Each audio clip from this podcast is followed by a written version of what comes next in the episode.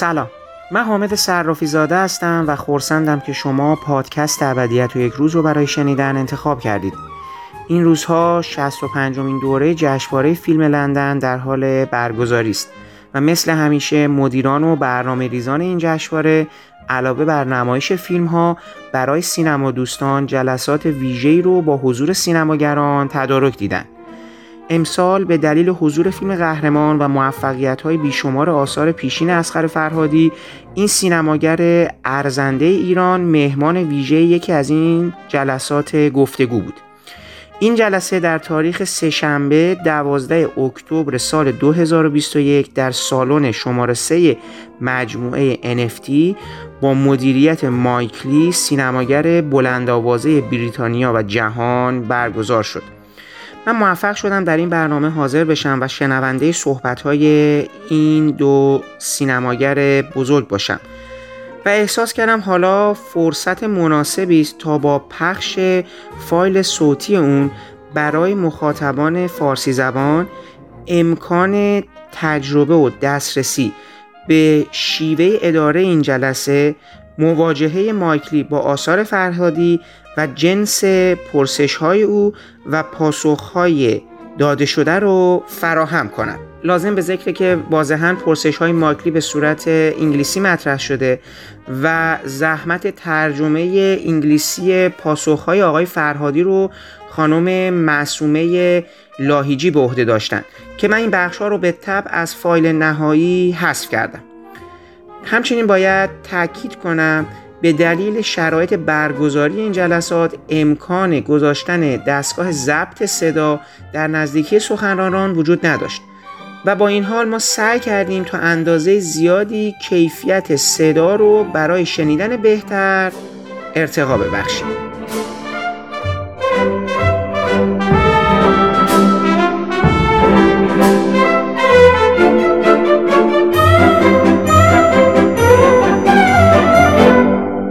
Good morning or good afternoon, whatever it is, and uh, welcome. Um, I have been asked to thank the Liberation Initiatives organisation for who are now funding these discussions in the London Film Festival. Um, it's my real honour and privilege to introduce my colleague and my friend um, Asghar Fahadi, I would, from my, as far as I'm concerned, he is one of the greatest uh, filmmakers. Uh, I would say the greatest contemporary filmmakers, but I think he's one of the greatest filmmakers. And I say that um, you, I could, as a filmmaker, I could say that about, in, in an easy way, about all kinds of different sorts of filmmakers. But I particularly feel so strongly um, about Asghar and his films because I feel they are as close to my kind of spirit of filmmaking as any filmmaker I know um, because he deals so compassionately and in such depth with uh, the human experience. In, he really has this extraordinary ability, which I think we may talk about, uh, to um, put on the screen real people in a real way, which is something that um, some of us aspire to, um, but he really does achieve it. So it's a great honour to be um, to, to, to be here and to be able to talk to him. We know each other because, in the first place, um, I had the privilege of being the president of the jury at Berlin some years ago. Asghar was on the jury, and we had a really good time. Yeah. um, uh, and we've had other experiences since, um, including all of us together. Um, but uh, so, I, I wanted to start off. Let's before that, I say سلام میکنم و میخوام بگم که امروز خیلی روز زیبایی برای من که بعد از سالها مایک رو از نزدیک دوباره دیدمش توی مدت با هم در ارتباط بودیم ولی وقتی دیدمش یه خیلی انرژی خوبی باز گرفتم. همه این چیزهایی که مایک گفت بیشتر برای فیلم های خودش که کار کرده و من چقدر از فیلماش لذت بردم چقدر یاد گرفتم. در مورد فیلم خودش صادره واقعا. چون فیلم هایی هستن برخلاف خیلی فیلم هایی که امروز ها می‌بینیم راجع رابطه واقعی آدم و زندگی واقعی آدم یعنی من من در اون زودتر شد که من یاد گرفتم ازش Well, I'm very flattered, thank you. Uh, but we'll stop this love fest. Which, I mean, it, otherwise you'll all start drifting away because you'll be both bored and embarrassed by this. Uh, um, we've a lot to talk about, and uh, you know, um, many of Asghard's films will be familiar to you, but but you started um, in Iran by um, you went to a to a drama to, uh, dramatics, and then you did a film. Yes. But where did your filmmaking start very early on? Where, what was the first thing that drew you to filmmaking? من اول که اول فیلم کوتاهم رو 13 سالم بود که ساختم و خیلی برام عجیبه. الان به بچه خودم که 13 سالش نگاه می‌کنم همیشه فکر کنم که من تو سن این چجوری بقیه آدم رو جدی گرفتن منو و کمک کردن که من فیلم کوتاه بسازم. هر سال یه فیلم کوتاه ساختم که فیلم های خیلی ساده و با امکانات خیلی کم و دوربین سوپر هشت بود.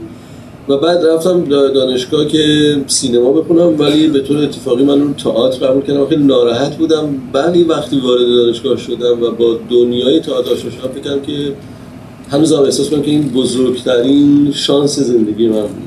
ولی اینکه از کی علاقه شدم به سینما من یادم اولین باری که رفتم تو سالن سینما با پسرمون بودیم توی شهر دیگه تو شهر ما این شهر کوچیکی بود و بعد با اتوبوس می‌رفتیم به شهر دیگه فیلم ببینیم و یه فیلمی رو رسیدیم یه فیلم در واقع غیر ایرانی بود که ما از وسط رسیدیم و تا آخر دیدیم. و وقتی برمیگشتیم با دو تا بچه من تمام روزهای بعد فکر کنم که نیمه اول فیلم چی بوده؟ فکر کنم علاقه و لذت بردن از ساختن قصه از اونجا برای من شروع شد از اون روز شروع شد. ولی به حقیقتش اینه که رشته آشنا شدن با ادبیات نمایشی دنیا کارهای ایبسن، چوخوف، برشت اینها بود که خیلی قضیه رو جدی کرد برای من و اون موقع فکر من همه عمرم فقط تئاتر کار کنم کرد. سینما دیگه برام یه چیز دوم شد. هنوزم اینجوریه یعنی نمایشنامه نویسای دنیا برام the areas. This is very interesting to me because, I, as you know, my own background was also in yeah. theatre, um, although I knew that I wanted to make films.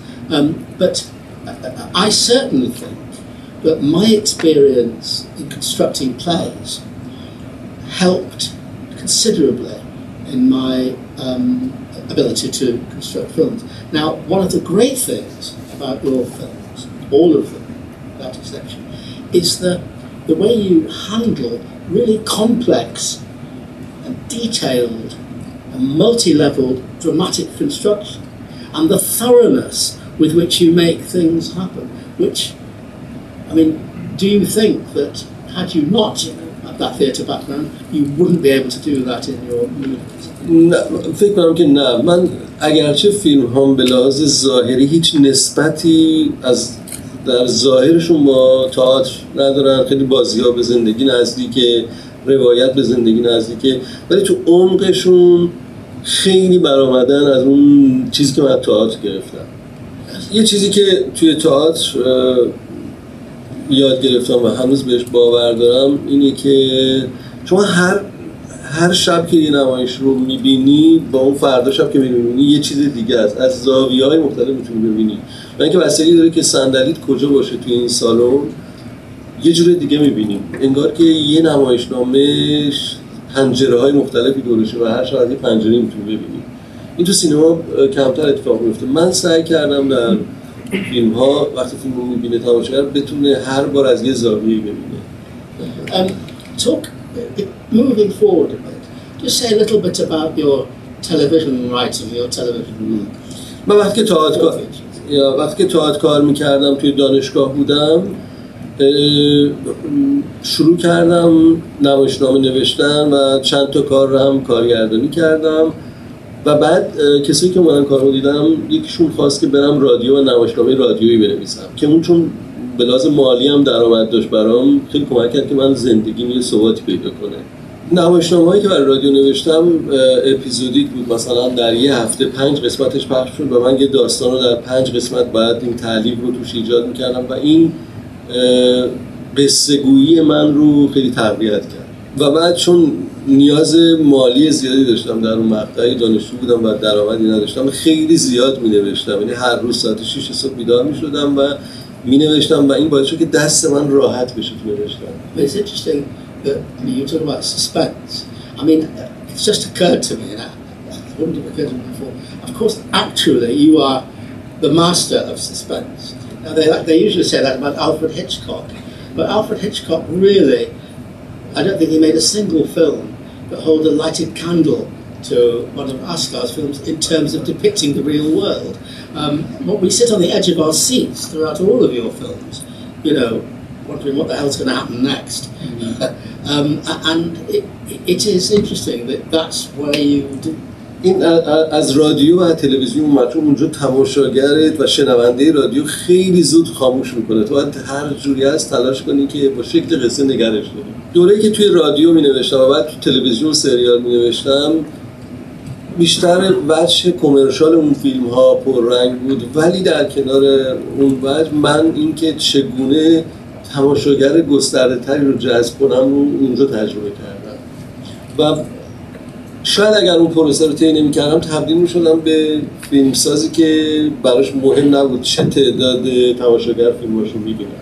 من به نظرم قصه گفتن چیزیه که همه آدمای دنیا دوست دارن. ما بچگی با قصه به خواب میریم با قصه در واقع خیلی معنوس هستیم. و حالا من سعی کردم که ببینم چگونه میشه قصه‌ای که دارم میگم کهنه نب... شکل روایتش کهنه نباشه Let's just move on a bit. But before we do that, we're obliged to do something which I personally don't like in these discussions. To, we have to keep stopping and showing clips. so uh, we're going to start with a clip. We're gonna, we'll leap forward with the clip, and then we'll go backwards to talking about the clip. Is from the Fahadi classic, A Separation, from right near the beginning of the film. Um, it'll be useful to see it and then talk about some aspects of it in relation to what you do broad, more broadly. So can we see the first clip, please? اگه می‌تونستیم که دادخواست طلاق نمی‌دادم خانم ایشون هم باید برای طلاق راضی باشه. توافق دو طرف باید باشه. خب ایشون که میگه راضیه. مگه الان نمیگه راضیه؟ شما من حاضر طلاق. بدین. اگه ایشون رفتن اونور به شوهر بچه‌ش ترجیح میده من مخالفتی ندارم. برم بسیار خب ایشون که رضایت میده. تکلیف دخترم چی میشه؟ همه چیز باید توافق بشه خانم. دخترتون چند سالشه؟ دو هفته دیگه میشه 11 سالش تموم میشه. پدرش اگه اجازه نده نمی‌تونه با شما بیاد خانم.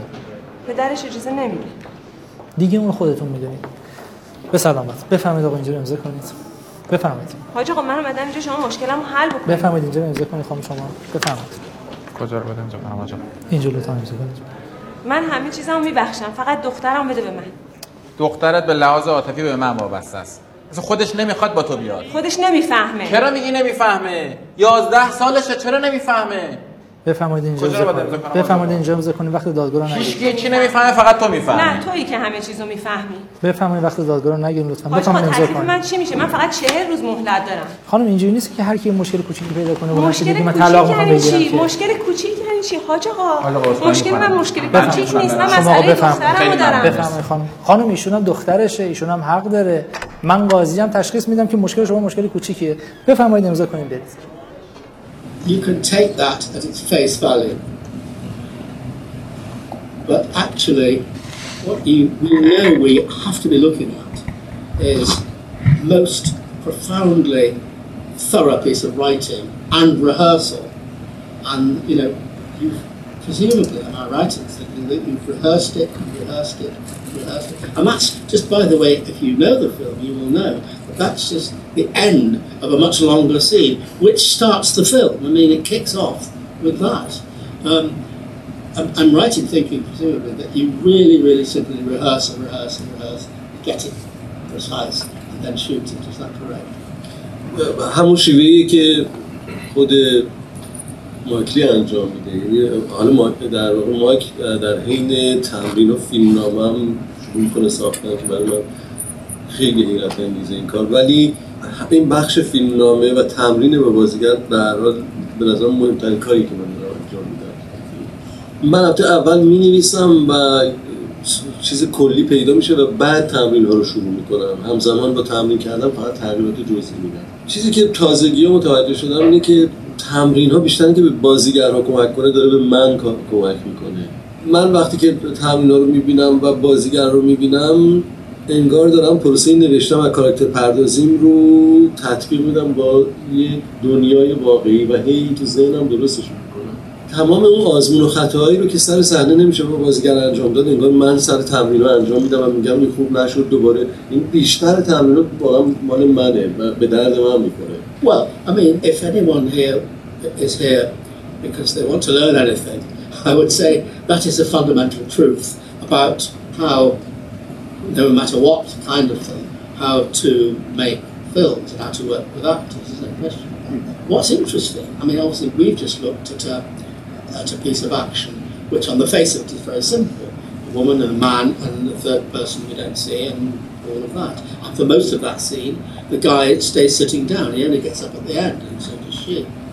But there are so many scenes in your films where there are a lot of things going on, a lot of people, a lot of moving around. So cinematically, it's very dynamic, it's very imaginative, but always, always the camera is in the right place. There's nothing ever extraneous or fancy or affected or superficial. It's always organic.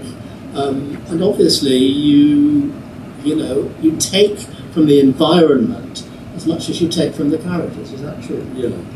یا نکته که وجود داره در واقع اینه که داره تلاش میشه همه این داینامیکی که توی توی شخصیت پردازی توی میزانسن توی حرکت ها وجود داره سخت این بخشش اینه که به نظر نیاد اینا وجود داره و شبیه زندگی اینا خود زندگیه. به نظر نیاد که الان این صحنه که دیدیم خیلی برام موقع که کار می‌کردم برام مهم بود که به نظر نیاد فیلم نامه نوشته شده به نظر اینا در بداهه دارن این چیزایی میگن.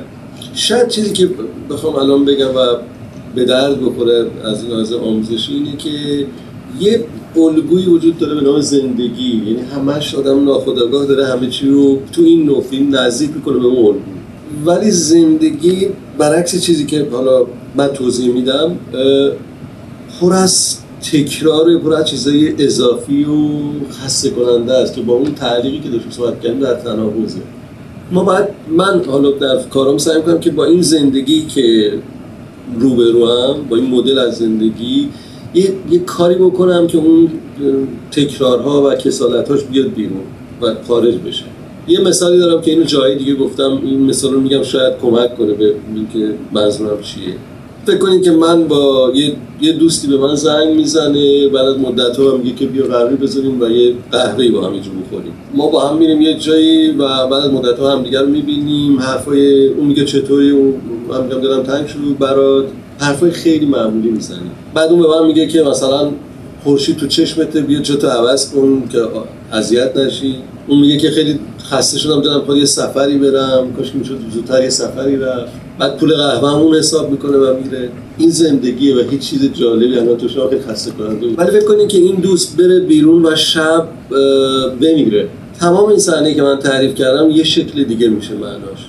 من میگم که این چقدر مهربون بود حواسش به من بود که نور آفتاب من اذیت نکنه. من هیچ موقع متوجه نبودم چقدر مهربونه. اون به من گفت که دلش تنگه و بخواد سفر بره. نکنه منظورش مردن و سفر به یه حال تمام اون لحظات اون زندگی نشانه هایی میشن.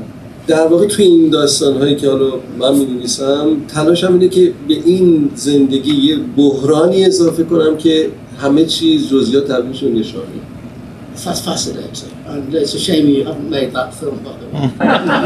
um, I, um, the earliest film of yours that I've seen, I, I haven't seen um, Dancing in the Dust or The Beautiful City, but I have seen, I really, really like, and I don't know whether any of you have seen it, Fireworks Wednesday, which is a great film. And what's fascinating about it is that all this stuff's going on, about these people who are, for all intents and purposes, the central characters. But actually, the central character is this young woman who, who really is just there because she's got a cleaning job from the agency. And we're with her all the way through as the central character. But it's not, the things that all happen are actually happening to somebody else, which is an, the tension between that which carries it through, apart from the internal things that happen between the various fantastically realised characters. I mean, do you want to talk about that a, a bit? جالب بین فیلم های خودم منم اون فیلم رو دوست دارم برام یه فیلمیه که هنوز تصمیم نگرفته بودم چه نوع فیلمی رو بسازم چه نوع مسیری رو تو سینما برم و از اونجا تقریبا با اون فیلم فهمیدم که کدوم مسیر رو باید برم چیزی که تو اون فیلم برام جالب بود این که داستان در یک روز میگذره و داستان یه زندگی که انگار رو به پایانه و یه زندگی که داره تازه با یه زوج جوان داره شروع میشه. این کنتراست این دو زندگی توی تایم محدود. در واقع ما به بهانه یه کارگر نظافتچی وارد یه, یه روز زندگی زوج یه خانواده میشیم. و مدام احساس کنیم که الان موقعیت رو بهش اشراف داریم و می‌دونیم چه خبره. و چند دقیقه بعد احساس کنیم نه اون چیزی که تصور کردیم نیست یه چیز دیگه است و از اون فیلم بود که دروغ در واقع شد یکی از چیزایی که من خیلی در ذهنم درگیر شد و ناخواسته این پلن من نبود که این کارو بکنم ولی شد یکی از تمهای همیشگی کارهای من Absolutely. And I speak as the maker of Secrets and Lies. Um, and your next film, about which is called About Ellie um, in English, is, I mean, again, um, there's this enigmatic thing. What is this woman up to? What, what, what's happening?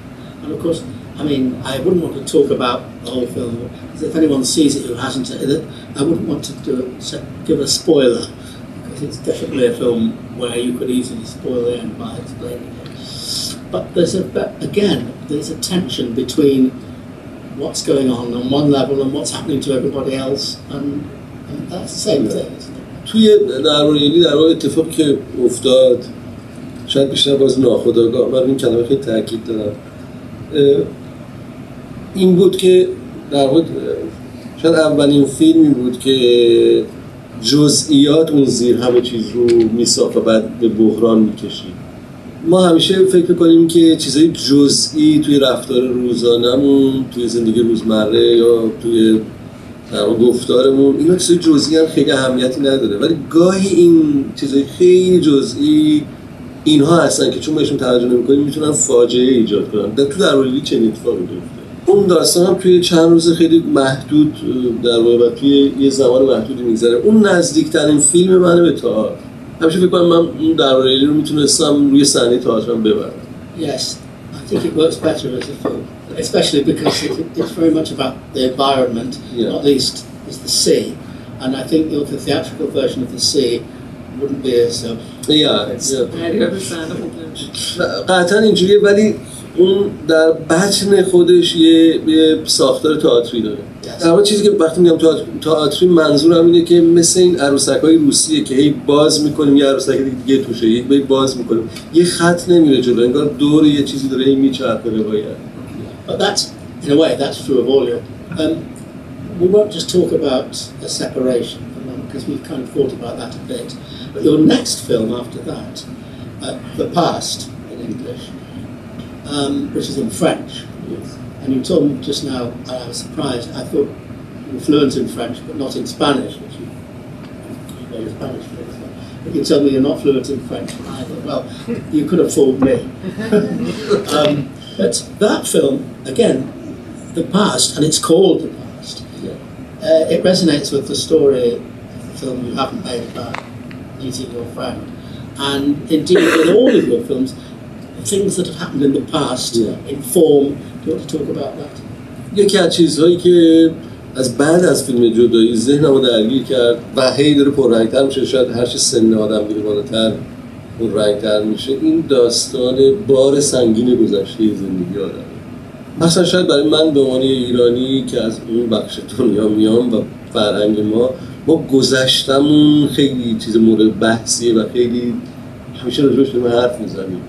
توی فیلم گذشته چیزی که شاید جالب بود که این فیلم اصلا بسازم این که اتفاقی در زمان حاضر رخ نمیده توی داستان. همه چیزا قبلا اتفاق افتاده اینا رو دارن هی دوباره بازگویی می‌کنن. انگار وضعیت یه چیزی شبیه وضعیت اون زنیه که تو کماست همه چی انگار توی برزخ بین موندن و نموندن بین گذشته و حال Absolutely. It's interesting. Um, I suppose I, I, it's a, this is quite a big and complicated question, but um, you referred to uh, the nature of life and society in Iran. Um, although that particular film, although it has um, Iranian characters, is happens in France. But um, obviously, um, at a certain level, it's important for us to understand um, the cultural, political, and religious aspects uh, and the social class divisions and things, which inform pretty much all of your work. Now, it, it's not something you can talk about very briefly, but if you would just say something about that. توی فیلم هایی که لاغل بیشتر فیلم هایی که توی ایران ساختم این بخش بخشیه که تماشاگرها توی ایران بیشتر راجبش حرف می‌زنن. یعنی بحث بچه اجتماعی فیلم بیشتر راجبش صحبت میشه. و خوشبختانه بعد از ما یه گفتگو بین آدما رخ میده که از خود این گفتگوه خیلی چیزها خیلی از سوالهایی رو که برای من وجود داره در حین ساختن فیلم پاسخ میده.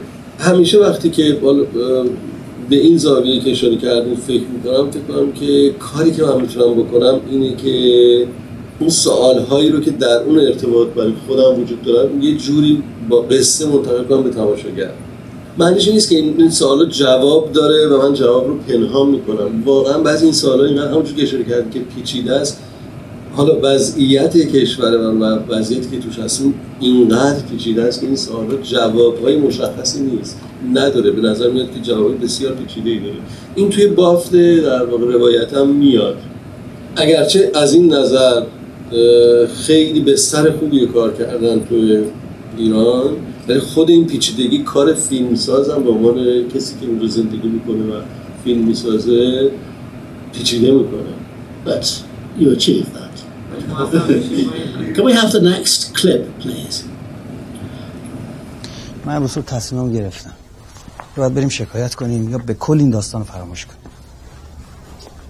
باشه فراموش کنیم بریم ولی از همین امروز دنبال خونه بگیم باشه میریم دنبال خونه. و تا یه جایی رو پیدا کنیم تو هم خیلی خود تلاش کنیم خود از این سرباز در بیاری دیگه. یعنی چی؟ دست منه مگه؟ اینکه قرصاتو بخوری شب تا صبح بیدار نمونی فکر الکی بلکی بخوری که دست خودته. نیست؟ برو دیگه برو یه دوش بگیر. بیا اصلا من خودم آلیستم چی بیا نمی‌خوام برم تو اون هوا. الان پس بریم اون یکی از بچه ها اونجا برو بریم خونه یکی از بچه ها بگیم که اومدیم اینجا همون خب من چی کار کنم دیگه؟ بابا تو هر دفعه حرف می‌زنی. شب میگی نه پیشم اذیت میشم. صبح میگم پیشم جم نخور. من چه غلطی باید بکنم؟ تو بگو من چیکار کنم؟ من همون کارو بکنم. فعلا برو دیرت. تا بخوایم خونه پیدا کنیم دو سه هفته طول می‌کشه. چیکار می‌خوای بکنی؟ تو این دو سه هفته نمی‌خوای بریم همون با اون زخمه؟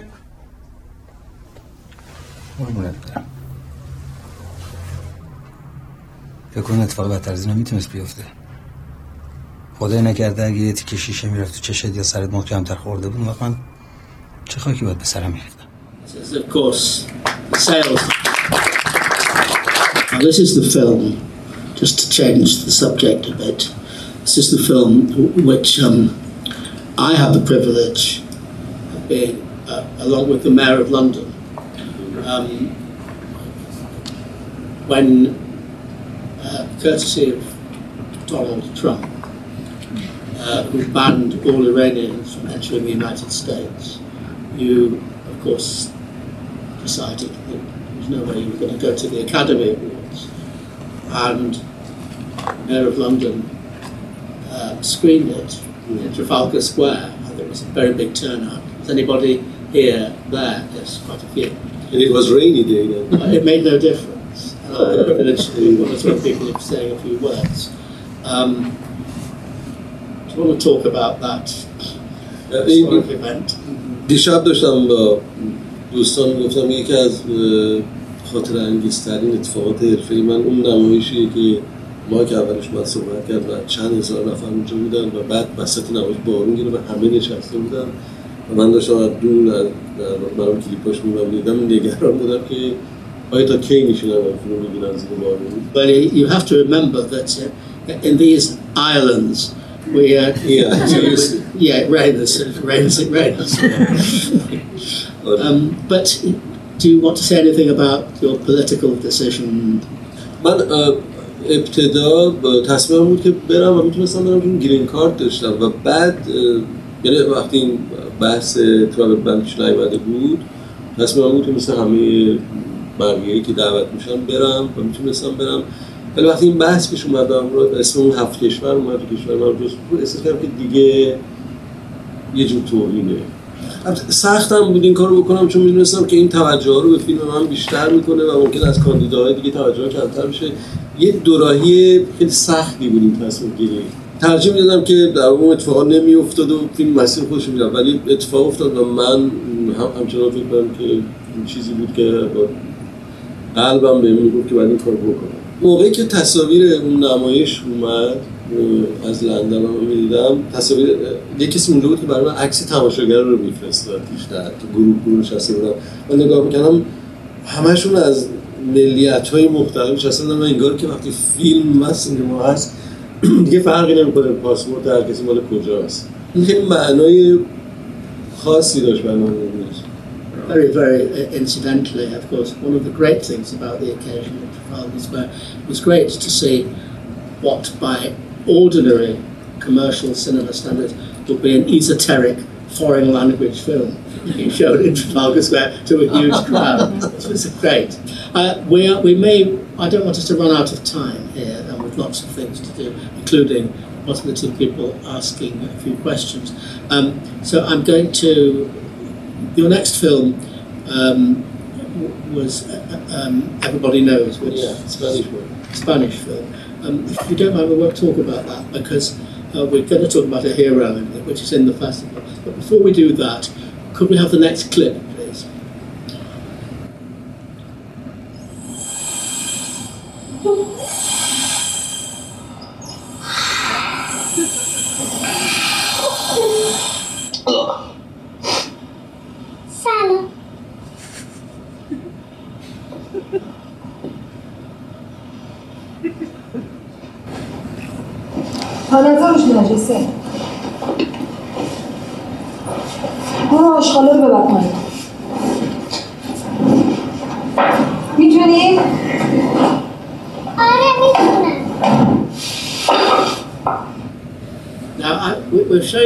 because one of the things about your films, which I find m- more impressive than anything, is your extraordinary ability to work with children.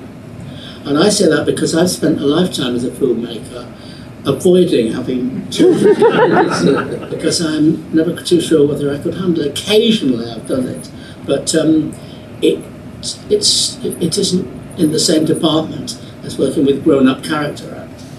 And you, in I think pretty well every film, you have the most extraordinary performances from children, and I, I, I don't know any other filmmaker that uh, achieves it. Can you talk about how you do that? I just want to know. I want to learn how you do it. You know. اه، اه، منم هر دفعه که با بچه ها کار میکنم سر صحنه هستم اون روز که تموم شه میگم آخرین باریه که با بچه ها کار میکنم واقعا واقعا کار سختیه. اما چیزی که فهمیدم اینه که به بچه ها شاید نباید گفت مستقیما که چی می‌خوای.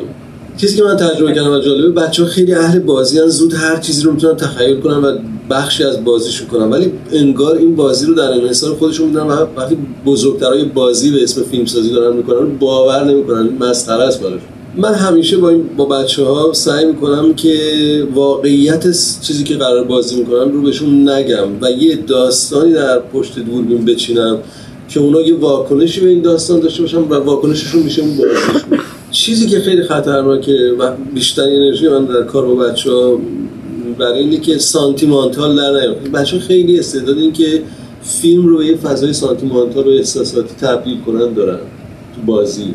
آخرین چیزی که راجع به بچه میگم من هیچ موقع داستان فیلم رو به بچه ها نمیگم و فیلم نامه هم بهشون نمیدم این این خیلی خطر بزرگیه چون اونا میرن تو خونه و دیگران کمکشون می‌کنن خراب میشن Yes, well, you've, con- uh, you've con- um, confirmed my uh, um, resolve never to work with children. um, can we have the next clip, please? نه اینجا چی کار می‌کنی؟ خبر رو می‌کردی مدن پایین خب؟ من موندم 2500 سال پیش نش تو این همه راه میبدن تا ای بالا سر خاک مرده هاش اونا لابد مثل سیگاری نبودن. سلام. سلام. این شما روشن چطوری؟ چه بی خبر؟ یه دفعه شو. خوبی؟ قربونت برو تو بریم پایین حالا برو. بریم پایین دوباره. آه برو. پایین پایین؟ نفس نفس میزن من موندم تو چطور همطور پروار موندی قبل میری بالا میه پایین. تقصیر خواهر. ولی چطوره؟ مثل همیشه. گردنده را تو روز. سلام آقا مهدی. سلام رحیم آقا. مبارکه. تموم شد؟ نه اومدم مرخصی. به سلامتی. حال چند رو هستی؟ ادارتی هستم همش؟ با کل خواهش التماس سلام. سلام علیکم. رحیم آقا شما هستی؟ خوش اومدی. سلام علیکم. آقا قندون اونجا؟ میشه من چه خوردم؟ This is, of course, from a hero, which is in the festival.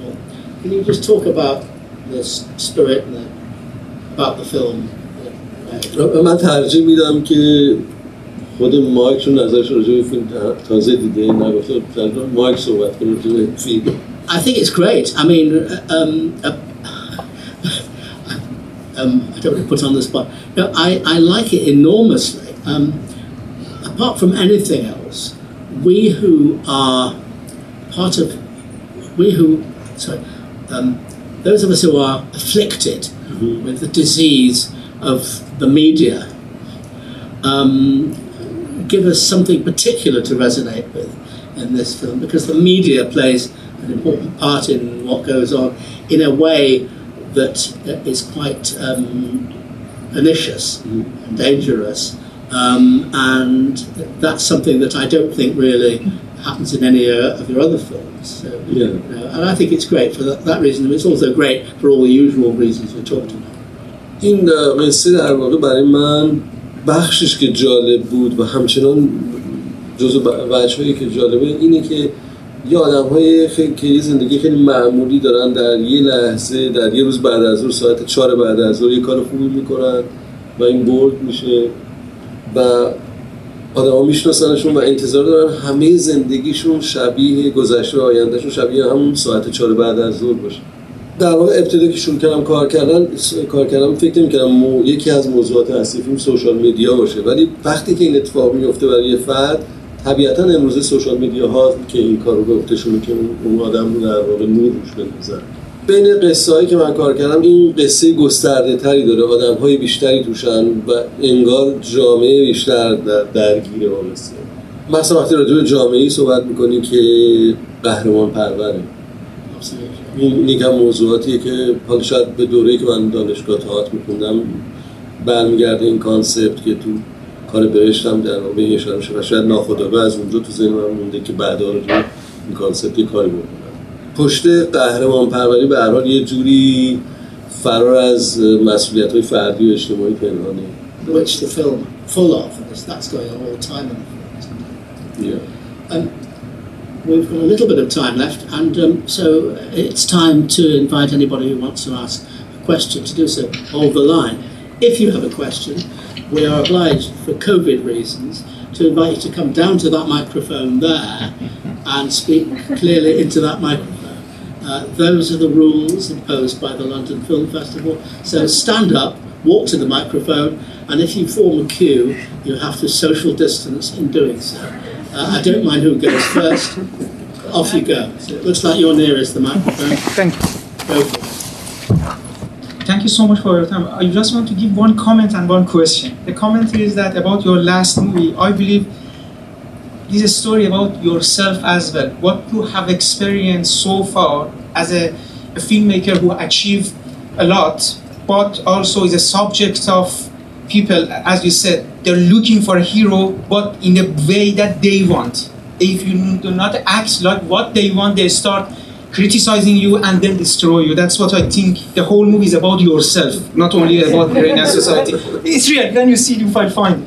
But uh, my question is that I believe through your movies, the role of the women already changed from the a kind of passive characters to your last one. This one is getting more active and more voice. Is it something that you consider from uh, the criticism that brought to you that what's the role of women in your, your movies and most of the time your movies about the men the, your main character is a man who is active yeah okay درباره بخش اول کامنت نمی‌دونم واقعا چی بگم. من موقعی که می نوشتم این این پلان یا این اینکه برنامه‌ریزی کرده باشم که این یه self portrait ی باشه خودم نداشتم چنین چیزی. ولی اگر الان شما چنین برداشت خب طبیعیه که خیلی از آدم ها در روی اشتباه که ما هستیم توی موقعیت هستم راجب سوال دوم سوال خوبیه. اینکه زنها توی این فیلم تغییر می‌کنن اولین چیزی که و مهمترین وجود داره واقعا خود قصه است که به من میگه چه نوع کاراکتری الان توی این فیلم هست؟ این زنه که توی این قصه هست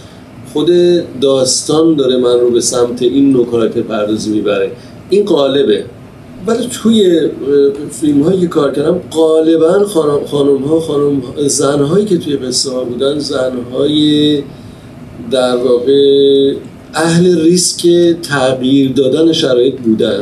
و این یه نکته ای که توی نمی‌دونم از کجا میاد شاید در زیست شخصی من زنهایی که اطرافم بودن محکم بودن و خواهان تغییر بودن این توی همه کاراکتر تقریبا می‌تونم بگم توی کاراکتر زن فیلم ها بوده Yes, I mean, it isn't for me to say, but I would disagree with your reading of the journey of men and women in Asghar's films. I really would. Um, I mean, you know, even if you go back to the film we talked about, Fireworks Wednesday, I mean, there's a strength there. Uh, I, I think it's much more complex than simply the thing that you can easily apply to all kinds of other movies, which is dominant male or dominant female characters. It's far more complex than that, if I may say so. Would you like to ask the question? I was just wondering, um, as well as your role as director of all of these fantastic movies, also produced a lot of your own movies. And I was just wondering, you know, I've just finished my master's in sort of film production, and I was just curious to know. I've kind of found out that um, filmmaking is almost like a hustle as much as it is an art form. You have to really push to kind of uh, tell your story, condense it, um, take it to markets, take it to labs, develop it, all of this stuff before it gets to actually shooting. So I just wanted to know, um, for you, what's your approach to navigating sort of the production side of your movies, and um, what are some of the key lessons that you've learned when you're trying to communicate your ideas to different territories or different people and trying to get your movies made? And maybe this is more relevant to the earlier stages of your career than as to now. می‌فهمم که من همین مشکلات رو داشتم و شاید در ابتدای راه هم خیلی بیشتر از شما این مشکلات رو داشتم و ولی پذیرفتم که به این شغل این مشکلات رو داره و سعی کردم یه راهی براش پیدا کنم کمکی می‌تونم بکنم شاید اینی که من سعی کردم در همون ابتدای راه که مشکل پول وجود داشت برای فیلم رو فیلم هم فیلم گرونی نباشه که بت و یکی فیلم هم گرون, گرون نباشه که آدم هایی نیان که من اسمشون خیلی بزرگ باشه و من باید خیلی با احتیاط باشون حرف بزنم. این خیلی کمک کرد من در قدم های اول. مثلا بچه ها فیلم های کوتاه کار می‌کنن ولی میرن برای مثلا فیلم بردار، تدوین، صدا بردار، میکس، موسیقی اسمایی میارن که خب خیلی بزرگن این کار production ش رو سخت می‌کنه میشه این رو خیلی راحت تر گرفت خیلی کمک بزرگی که با کسایی که شبیه خودتونن لاغر فیلم کوتاه اول شروع کنید I agree. Next question. I'm fascinated by your writing process. Your films are renowned for the very intricate structure, almost like 10 Swiss watches, very, very well worked. When you start writing the screenplay, to what extent do you have an overall arc of the narrative in mind, or how much is it, is it just worked out as you go along? How much of it does it catch you by surprise? خیلی سخت وقتی مایکلی اینجا نشسته و این سوال رو جواب بدم چون اون این کارها رو شکل استادانه انجام بده Uh, excuse me, no it's not. Just no, I believe it. okay. چیزی که می‌تونم بگم من مرحله اولی نوشتن برام واقعا ناخداگاهه یعنی با قلبم و اصلا حساب کتاب و مثل شطرنج نیست من.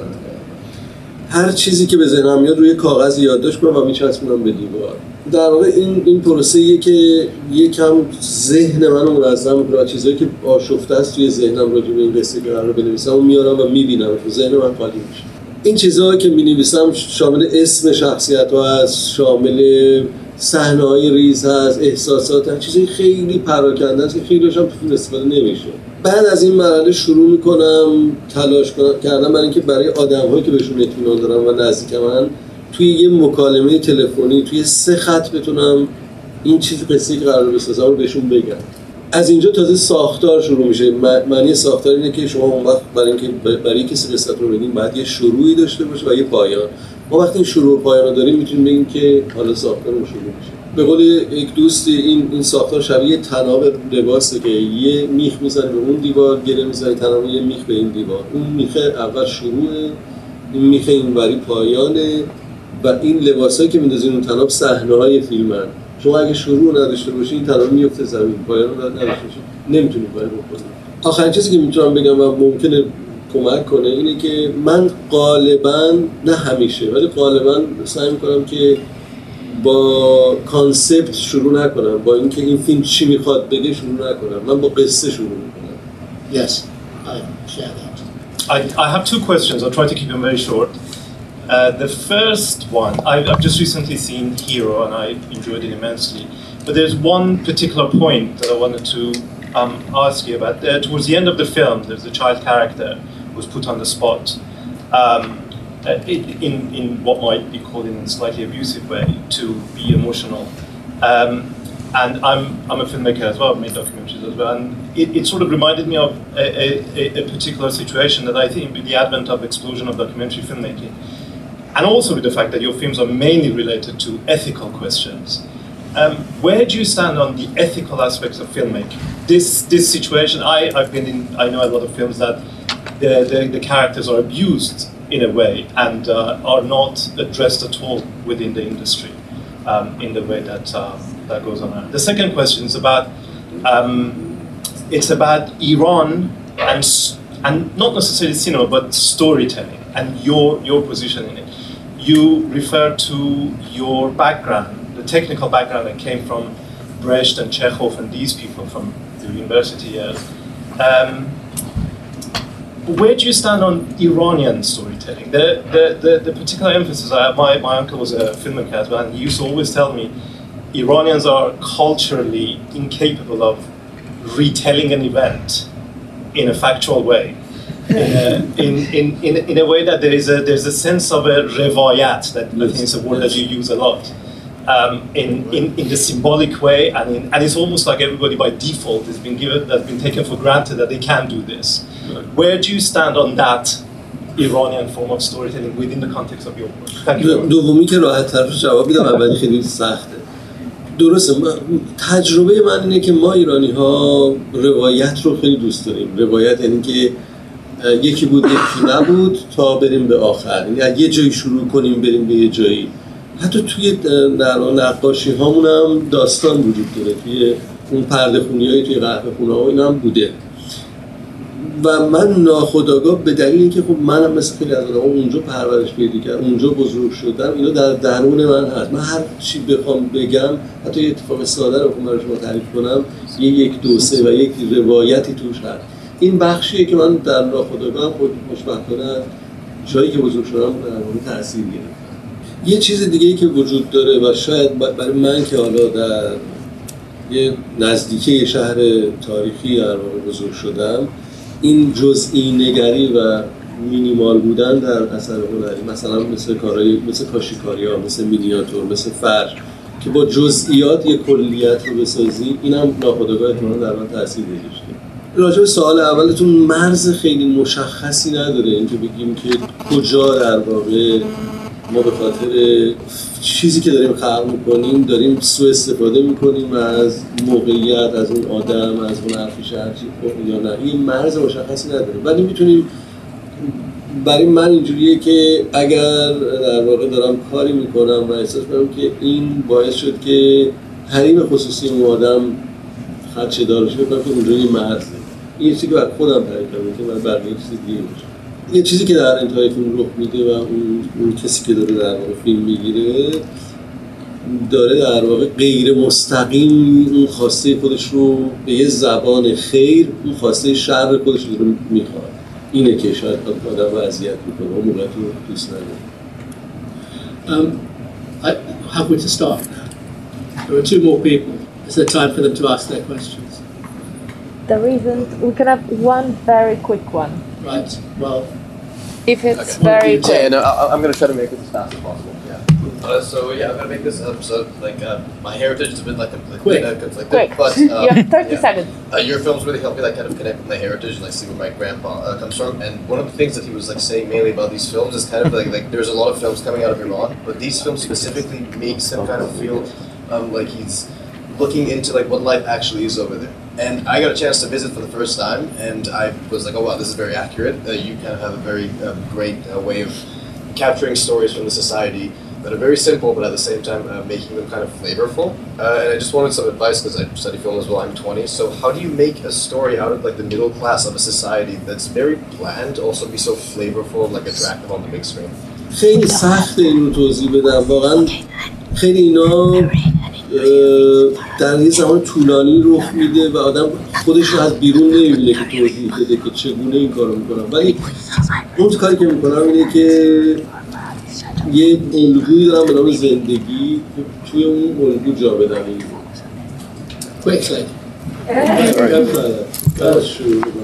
I mean, maybe maybe I would like to uh, request to, to make an interview with Farhadi. Yes. I mean, because uh, she doesn't want me. I mean, okay, fine. Yeah, okay. I'm, I'm, in between, so got it. Good. Thank maybe you. I can take. Maybe. Very good. Um, well, I, I just we have to thank our comrades for a very exciting and profound uh, session. Um, just let's put our hands.